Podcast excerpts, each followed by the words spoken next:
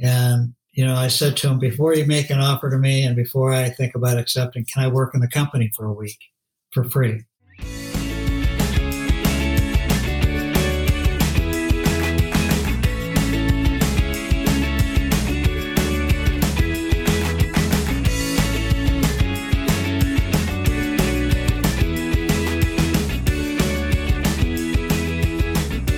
Welcome to the Exploring Washington State podcast. Here's your host, Scott Cowan.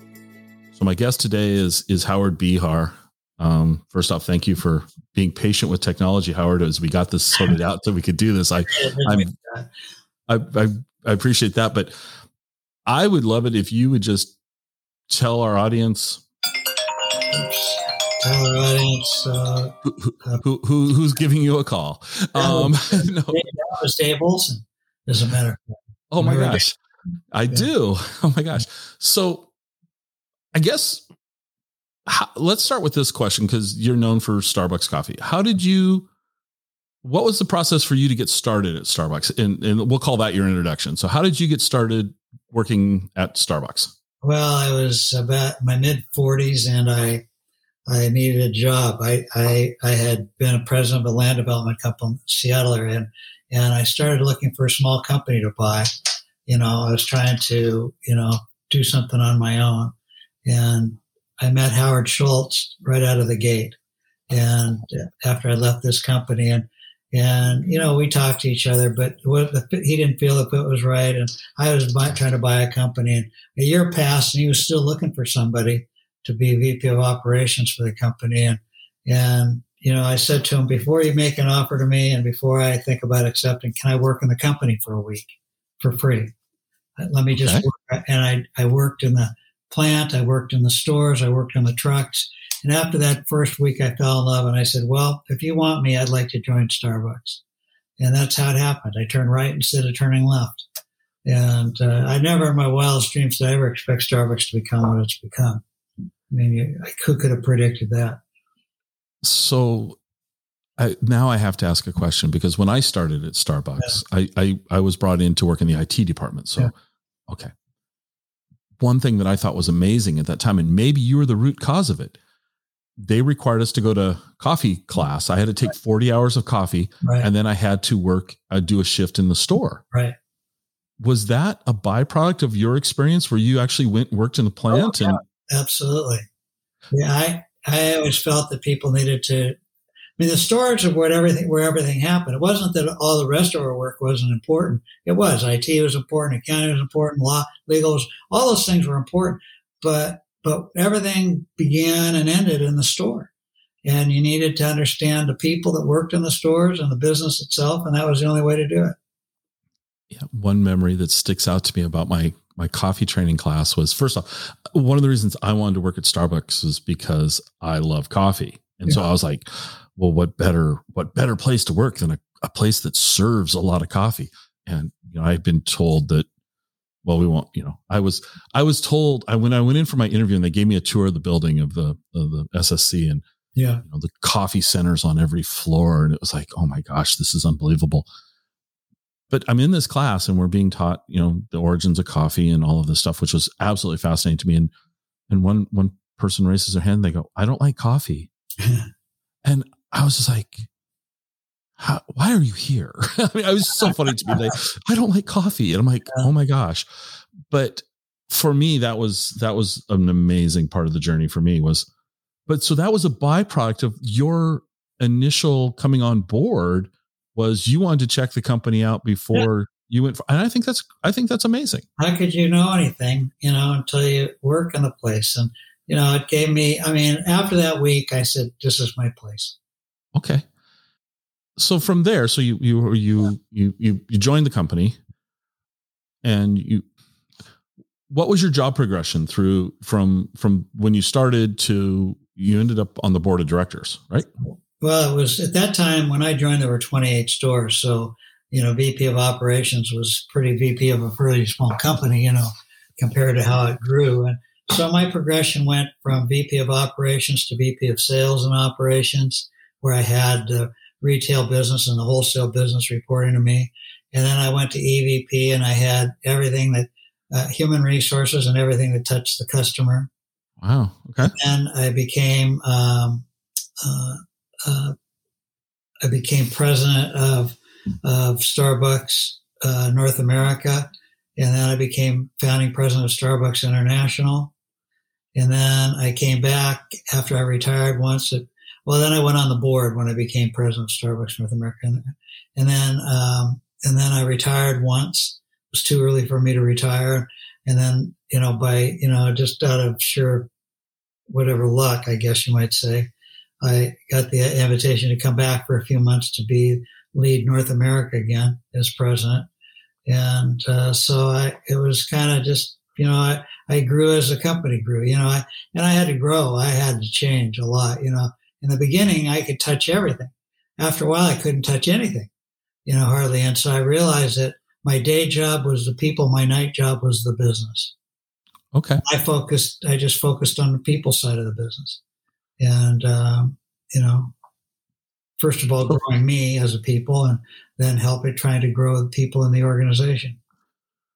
So in 2021, yeah.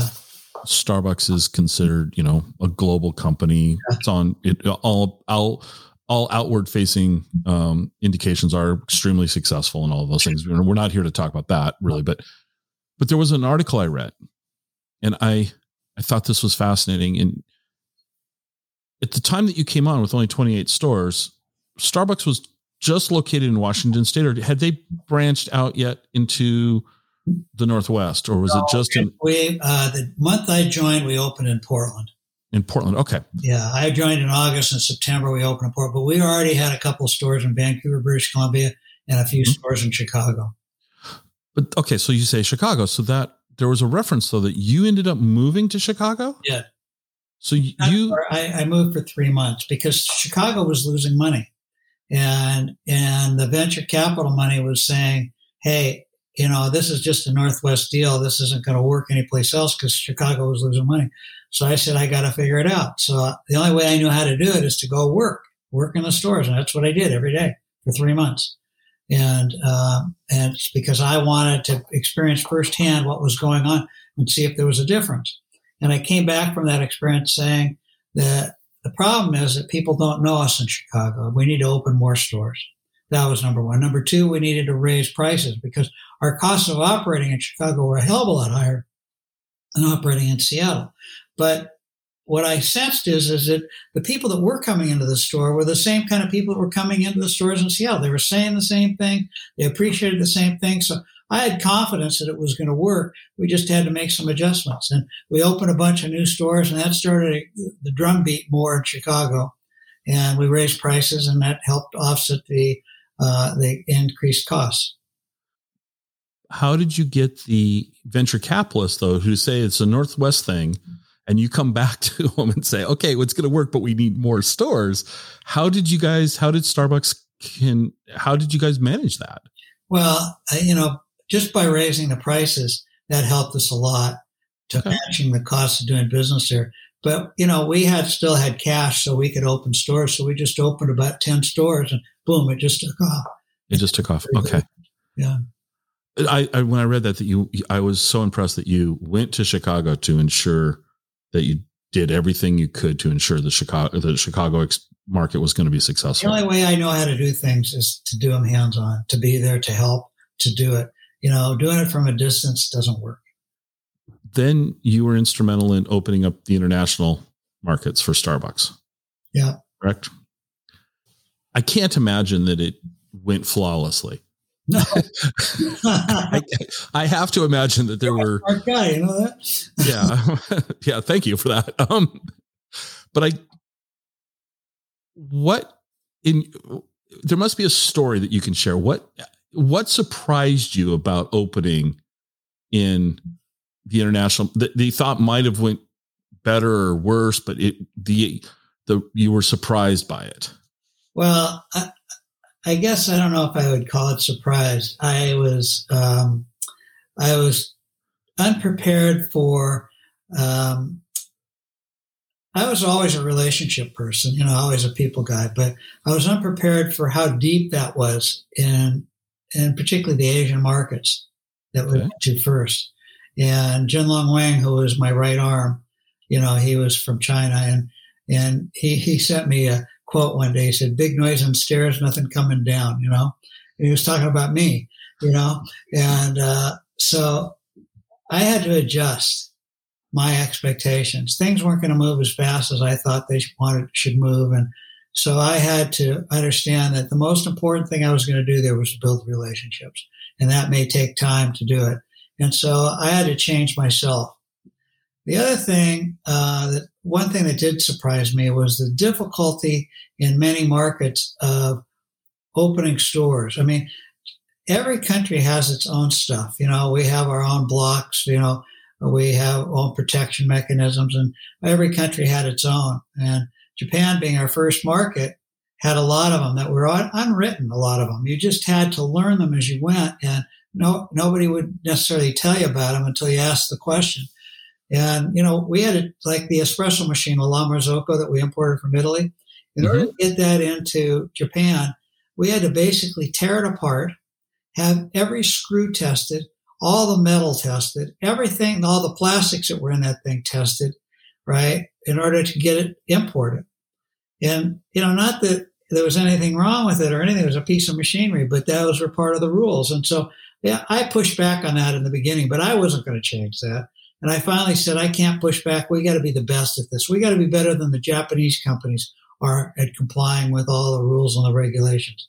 And so once we got used to doing that, we did that in every country and that helped us. So that was probably the biggest surprise is how difficult it was going to be. I, I, I didn't think that would be the issue. I thought opening stores would be easy. Getting them open would be easy, but the difficulty would be attracting the customers. But it was the opposite. Just the, the opposite. customers came rolling in and, uh, you know, but opening stores, particularly at the beginning of it, was difficult. So I'd like to clarify something. So when you said you had to have the machine tested, did just one machine, or did you have to have it each machine that was no, brought? Just one. Okay. Okay. I was going to say, wow. Basically, we had they wanted to know what was in each part. You know, what was in the metal, what was you know. Wow. Okay. I I would not have guessed that. I would have thought that I when I think of Japan, I think of tea is yeah. the culture, and I would have thought that maybe coffee. But I also, when I was working there and we were opening up the, you know, it was obvious that the J- Japanese market was they were they embraced Starbucks. Well, yeah, I mean, Japan I mean, was a big coffee consuming country. It was like yeah. third or fourth in the world. It, it, they had these stores called Kissaten, which basically where men went to consume coffee and smoke cigarettes. And, mm-hmm. and coffee was very important there. The quality of their coffee was really good. And, um, and there were other competitors kind of like us, uh, that were already open there. And, you know, we had a different point of view and, and we just believed, and I believed, I believed that Japan was work. I was scared, you know, I was, I was, uh, I wasn't betting the company, but, but I was betting my reputation because I chose Japan as the first okay. market. And, and so, but it worked, you know, amazing. Uh, so, uh, so there was also a story that I read. So one of the things when I, you know, my timeline at Starbucks was, um, when Frappuccino was rolled out. Right and I was reading a story. Once again, you hands on. You were down in Southern California visiting a store. Yeah. As I, this is what I read, so I'm going to ask you to yeah. validate my my story. I read that you were. I think I want to say Santa Monica. That's right. It was Third Street. And you walked, and it, as as the article read, you walked in and you asked somebody, and we'll say the manager, why there was a blender in the store. Yeah, it wasn't quite so like that. It was actually okay. it was Dina Campion had invited me down to visit. She was the district manager down there. And I went to visit her and she took me on a tour of our stores because we had just had a few stores at that time.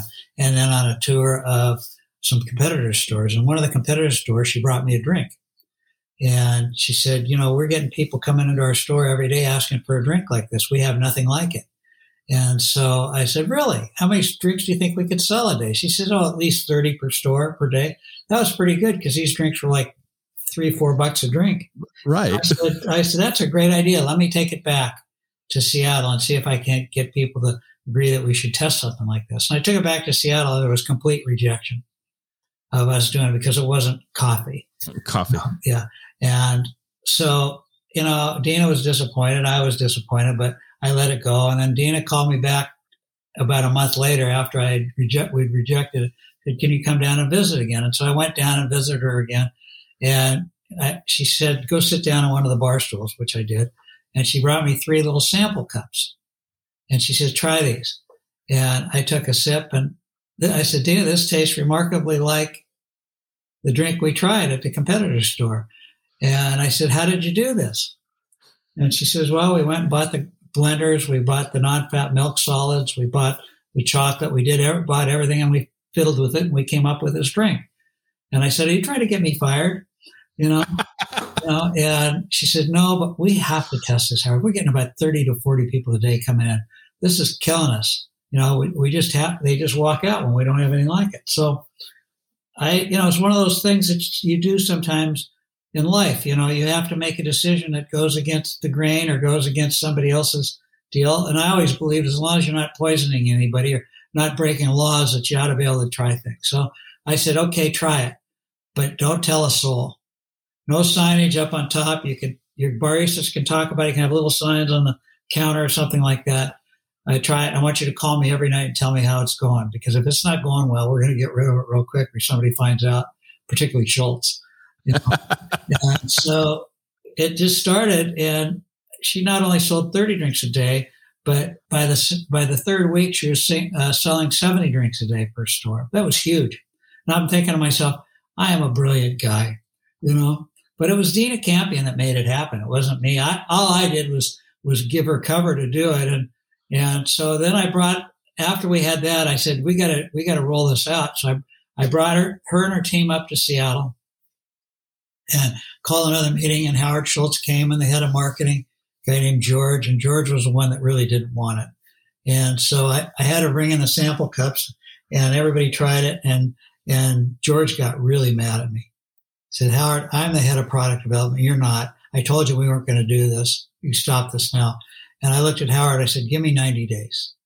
If you don't like it 90 days, if you just don't like the smell, yeah, we'll get rid of it. And I've been in retail long enough. If something's selling, you never get rid of it. Howard hated it. He, I mean, he was for the same reason. He didn't think it was coffee, and it wasn't. Frappuccino, we put coffee in it, Sure. but also we sold it without coffee, and he, he, you know, and it was blended. He didn't think we should do it. I mean, I, I, I remember, I mean, the arguments we had over it, you know, and you know, but it, it became twenty percent of our sales at one time. What I remember was it, in my opinion, it op- it it gave the stores an a PM in the afternoon. That's what it did. people people came in they might not have come they might have gone into starbucks and grabbed their morning cup of coffee on the way to work maybe go back in the lunchtime but after lunch they, the stores were pretty empty Yeah.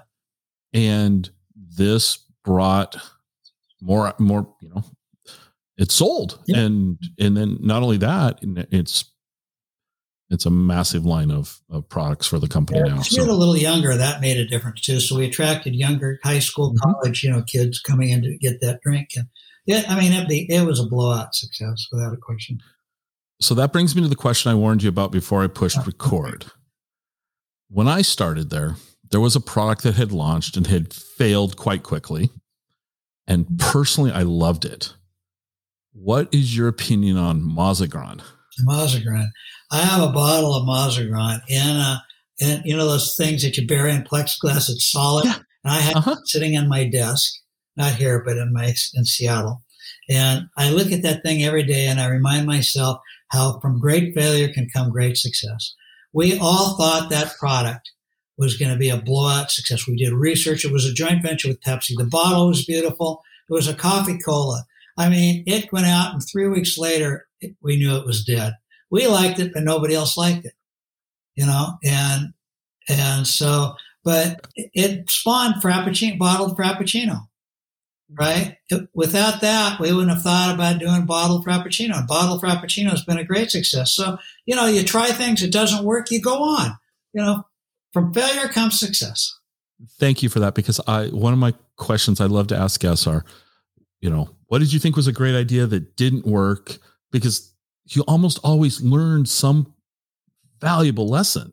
Absolutely. And And I remember when I first started there, somebody gave me a bottle of this and they said, try it. I think it was like a hazing thing. Like they were thinking I was going to spit it out and be like, I really liked it. Well, a lot of us liked it, but it, I really liked it. And I'm like, Chantico, that chocolate, it was hot chocolate. I like oh, yes. a little cup, and it was Yes. like drinking a, uh, a, a um, uh, chocolate bar, only melted. And we loved it. We thought it was fantastic. Hey, people, it was it was it was a good product. Both these products were good product, but there was just no acceptance for them for two different reasons. But you know, so what? But like you said, out of the the the Mazagran came the the seed of bottled frappuccino. Yeah, exactly. And also, wasn't it how they um well, I we won't go we won't go down the technical rabbit hole on that. But that was my question to you and I, thank you. you. I couldn't have expected a, a more amazing answer from you. Another question I like to ask my guests and I jokingly say and I and I hope you appreciate this. I jokingly ask the question Where's your favorite place, or what's the best? Co- what's your favorite cup of coffee? If you know, if you're a coffee drinker, and I always jokingly say, please don't say Starbucks, just because it's such the answer. But with you, I'm going to expect that you're going to say Starbucks. But I'm going to, so I want to change my question to you. Where's your favorite Starbucks location? My favorite Starbucks location. Boy, that's a hard question to answer because I, you know, I've been involved in so many openings of stores and they all have their different drumbeat. They all are Mhm. unique in their own way. Oh, let's see. What would I say my favorite Starbucks location would be?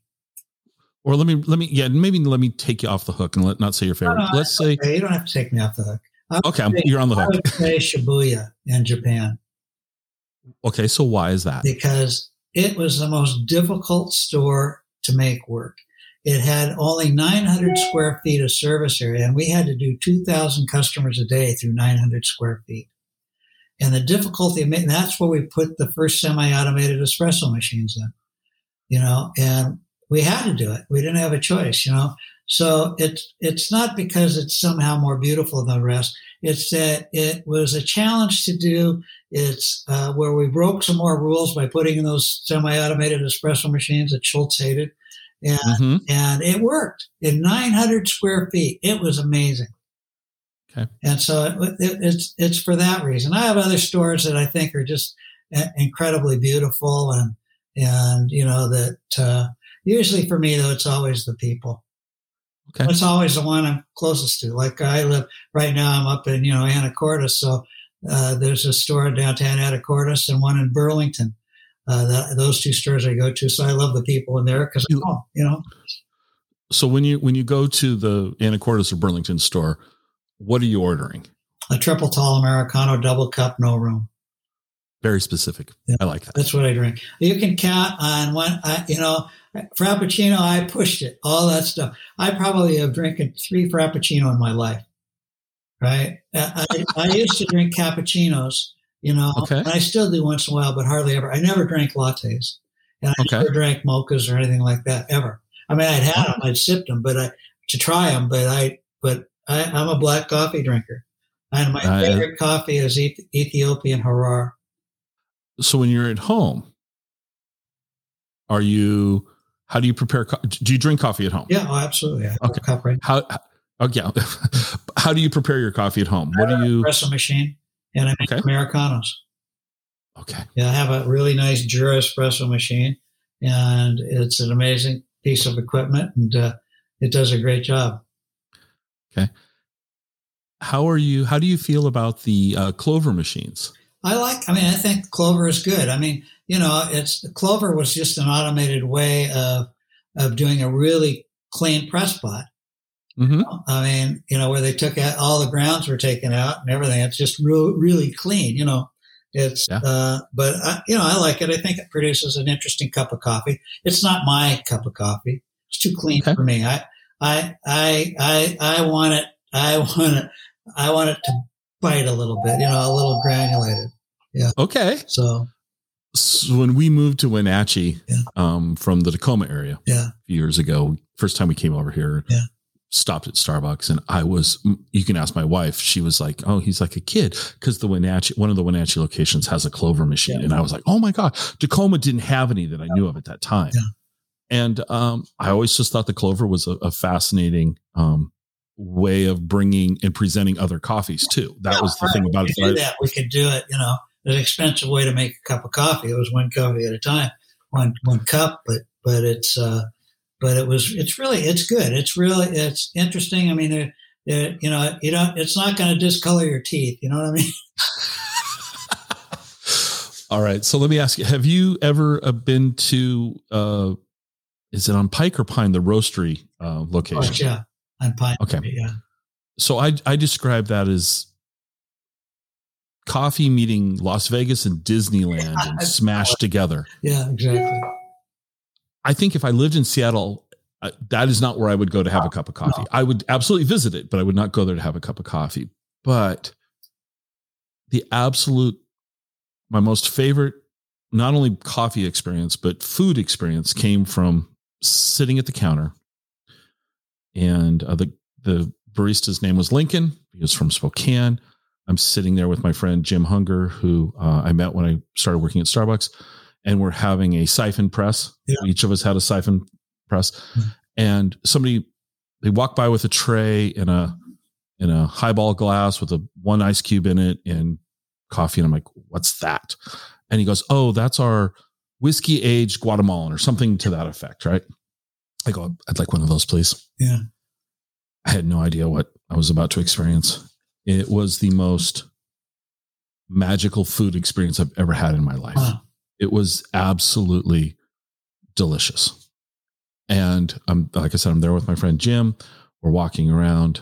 I see that the coffee is for sale.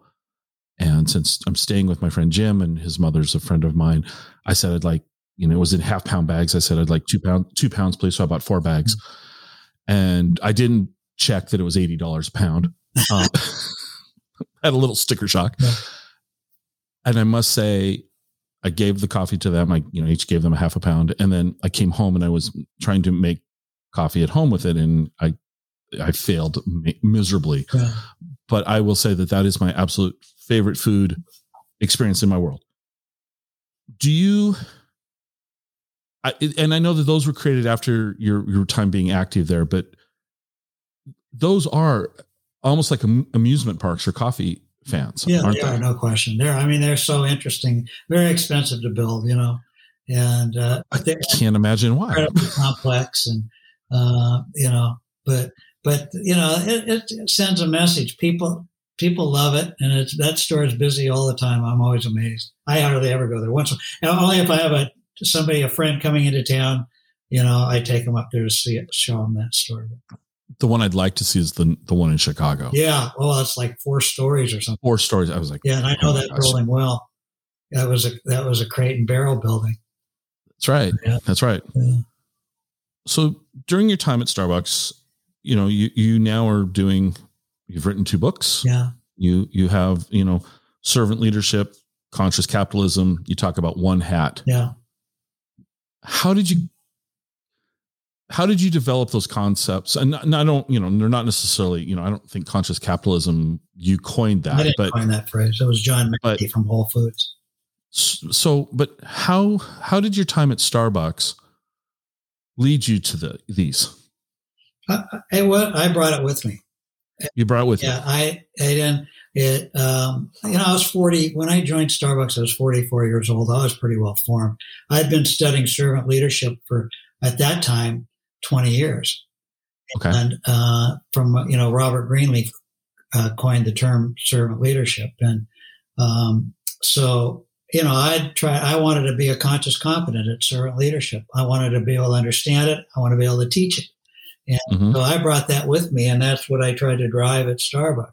I just believe that that was a way to lead an organization, is that you served your people first before you expected them to serve you. And so you know, I that was really important to me, and I was relentless about it.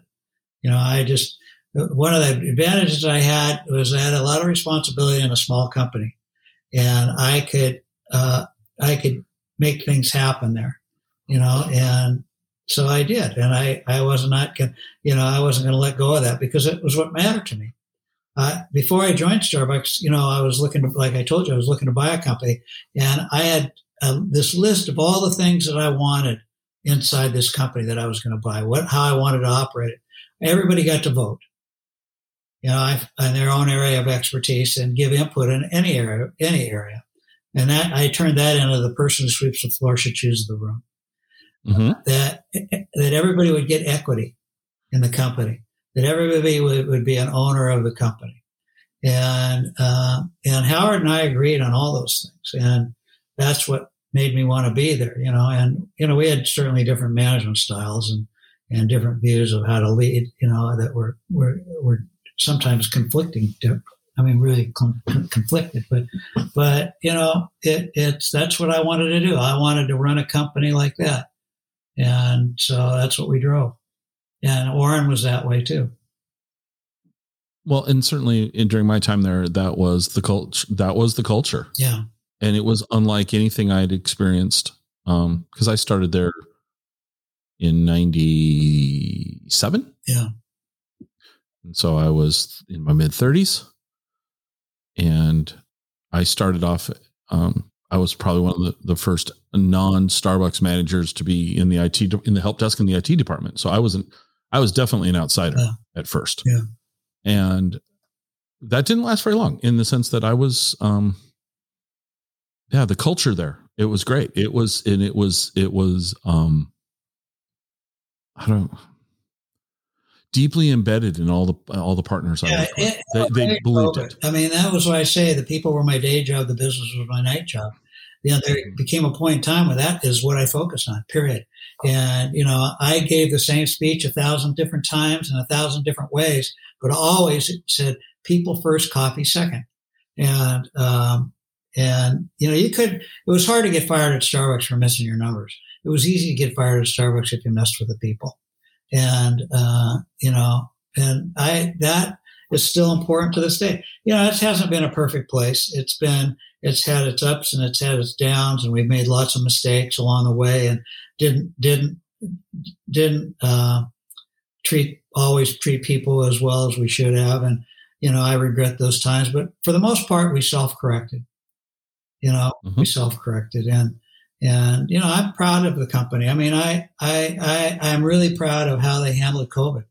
I mean, they you know they kept baristas on. They kept everybody kept their health care benefits even when they weren't working. You know, mm-hmm. They paid people for a long period of time when they weren't working. They did everything they could to to help people through it, and that not very many companies did that, and I'm, I'm proud of that. No, they, they you're right, and that's something to be proud of.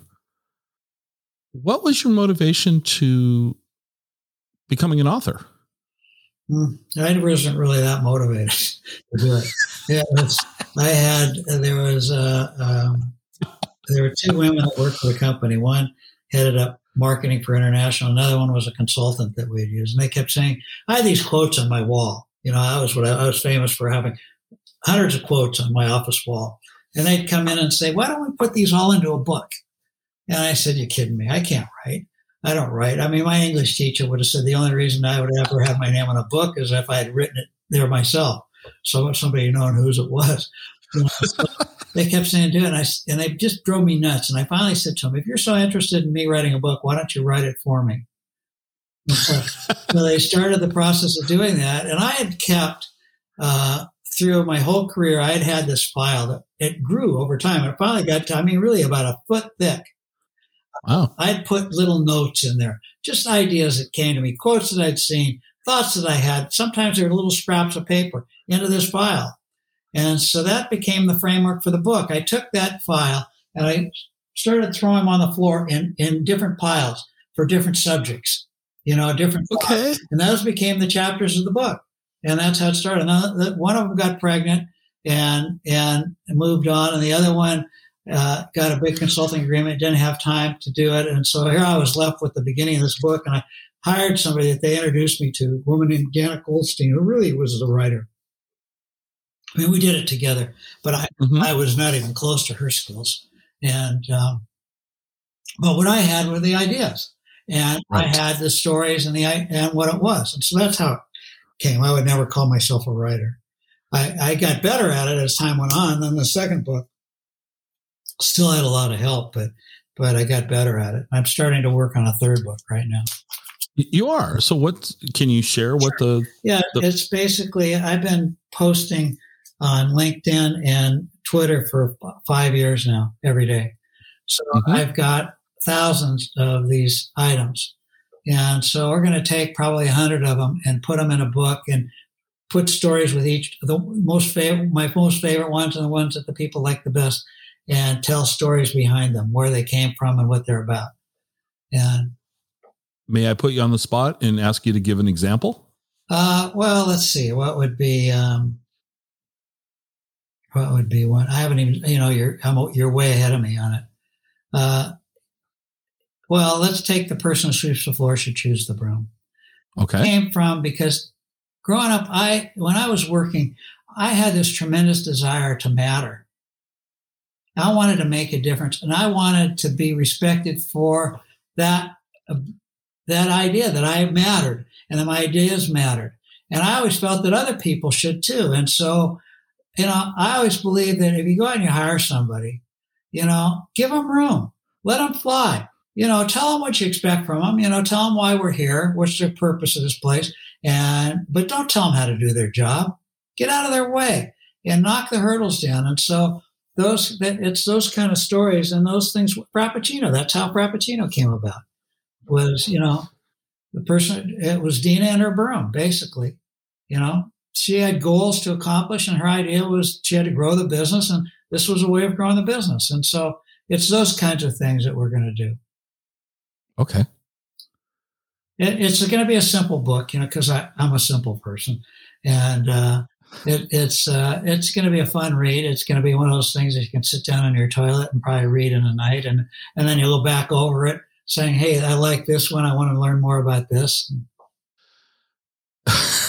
okay. Well, we'll just. I hope. I hope my editor doesn't lead that with the. We always start off the episodes with a quote from the episode. You know, where we'll take a snippet. Let's not lead with the that one. Okay. Um. I just think the Magic Cup. Yeah. I just finished that. Actually, I finished that yesterday. Yeah, What inspired you to write that? anger. Okay. I, I left Star when I retired from Starbucks. I was angry. I was angry at Howard, and I was angry because we did all those layoffs that I didn't think that we needed to do, and and um, I was just angry about a lot of things about that, and and over time I let it go. But it, that's where it started. It, I just you know that was the idea. The pink slips floating down from heaven, and the board of directors not knowing what was going on. A guy that was running the company not caring. It wasn't that Howard didn't care; he did. But but I was angry at him, and that's where it came from. And it was uh, it it's I was depressed for two years after I left Starbucks.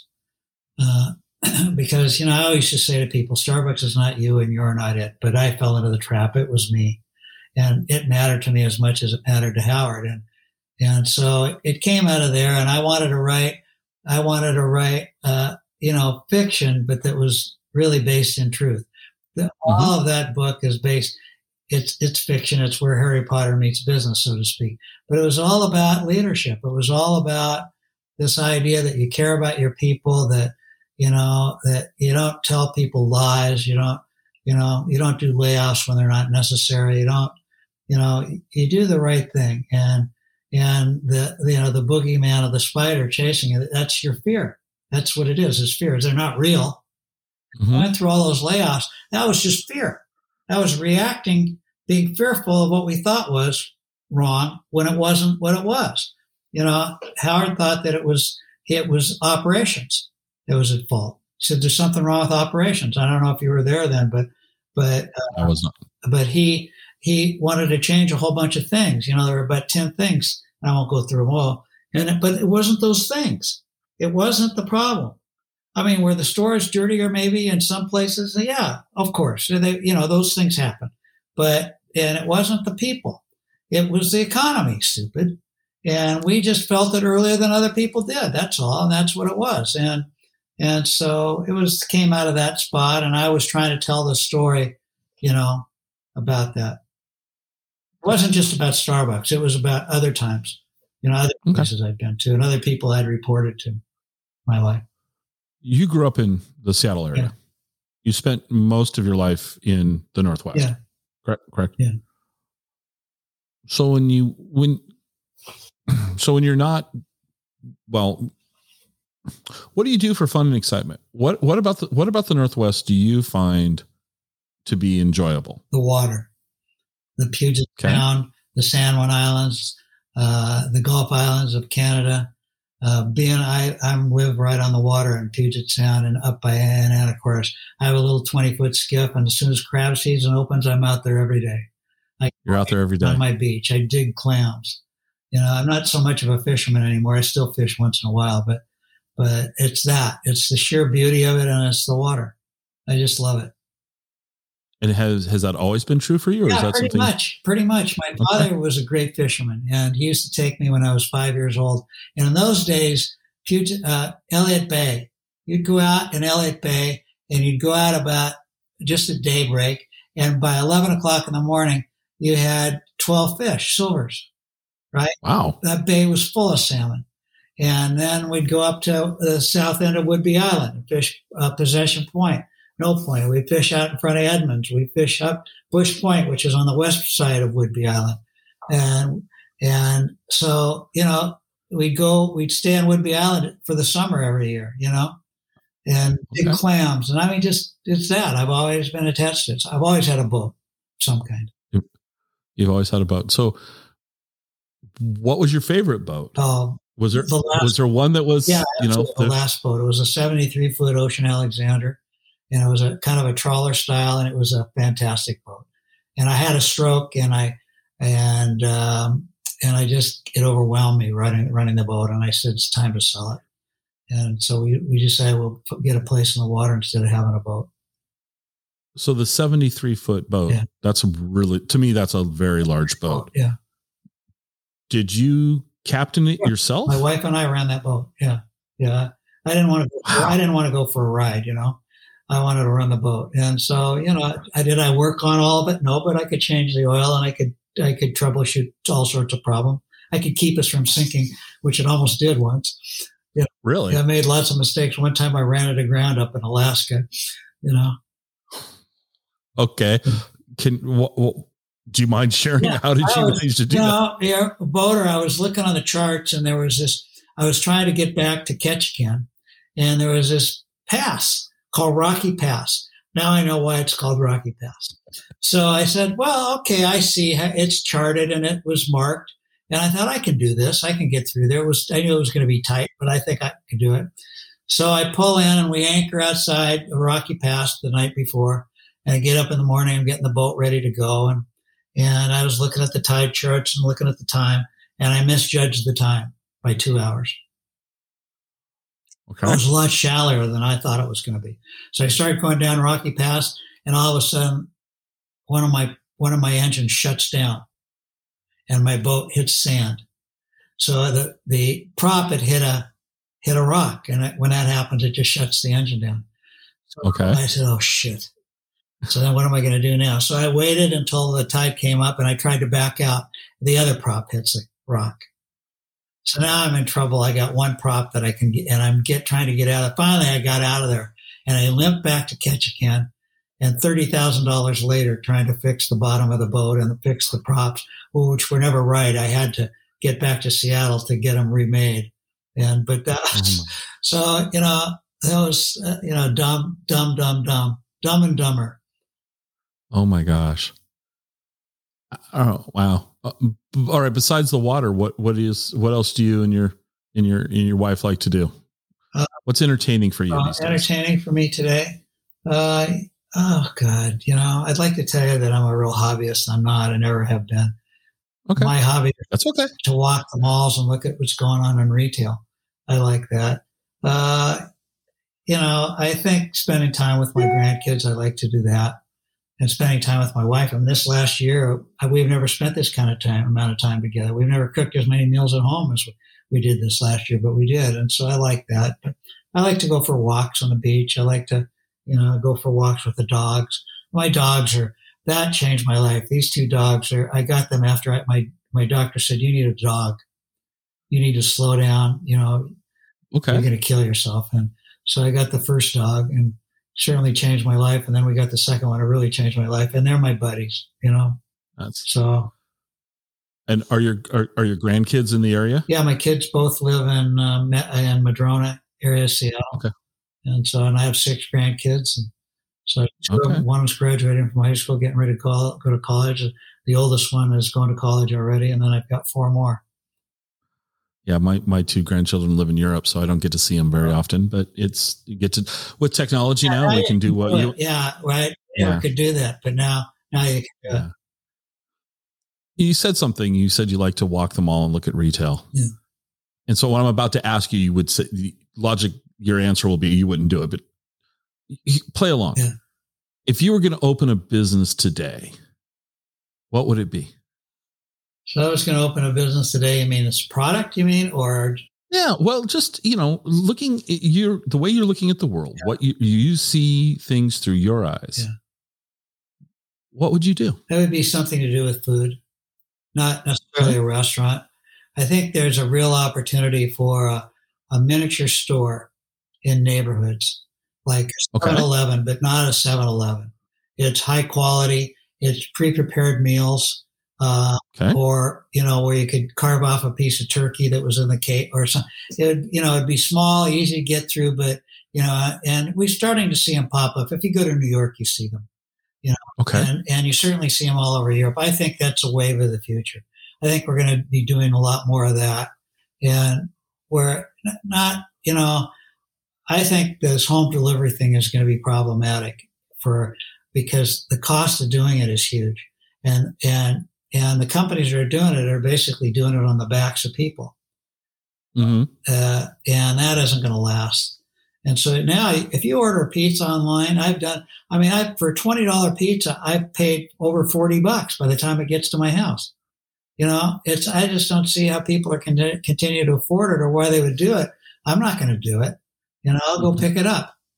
You know, you know, for twenty bucks, I can spend fifteen minutes. You know, or whatever it is, or or I can walk Sure. down the street or whatever it happens to be. But but I think this idea of it, just a little neighborhood kind of uh, high quality uh, convenience place to go get meals Okay. or a nice bottle of wine or you know something like that.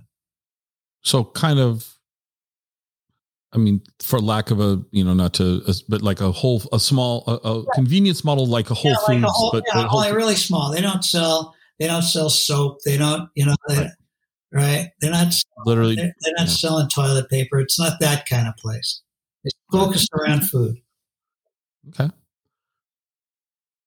What else when you walk when you walk the mall? What else are you noticing? Because I don't go to the mall. This is that's one thing. I've never been a mall fan, so I'm curious. What's your observations of walking through the mall? I don't know when the last time you walked through a mall. When was the last time you walked through a mall? Oh, about a month ago. Okay. What Yeah. What what have you noticed? What did you observe when you walk through? Does retail in the in the mall space seem healthy to you, No. or is it Uh, no, No. not at all. It's not. I, it's, um, I don't, there's not, you know, there's this lack of the pro, you know, the internet has really changed the retail and Amazon without a question has really changed retail. And I, I think what you, you see in the mall is le- less help than you used to see. You walk into a Mhm. store, it's hard to find somebody to help you. Uh, uh, there are not very many creative stores. Things, you know, the problem with the internet and Amazon is they're great at transaction. They're very, they're not very good at bringing you something that's unique or that, you know what I mean? Mhm. I agree. It's, and so, you know, it used to be you'd go to the mall and you'd shop and you'd say, wow, look at that. You don't get that experience very often anymore. You walk past It's like too a, much sameness, sameness, sameness, you know? And I was on the board of the Gap for about eight, eight years. And I, I used to always say, you, can't make it, you, you can't build, you have no soul if all it is is about 70% off. Right?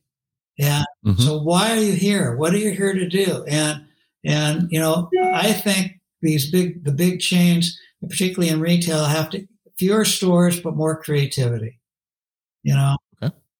And I remember growing up as a kid going and going to say Frederick and Yeah, Nelson in downtown Seattle oh, wow, and, And- me too. and, and and looking you know looking at the windows Yeah. and the displays were amazing Yeah, and fantastic. and now when I walk through the mall I see Yeah. What you're saying and I also see a lot of 30% Yeah. off closing soon or clearance this this you know Yeah. anyway I've got to Okay. leave you. I'm sorry to tell Yeah. you, but I, no no I, I we've run over our time again thank you very much Yeah. i appreciate you um sharing what you've shared and i uh am looking forward to the third the opportunity. I love your style. You're a you're a gentle soul. well thank you for that Yeah. You have a wonderful day Okay, take care, buddy. Okay, take care Thanks.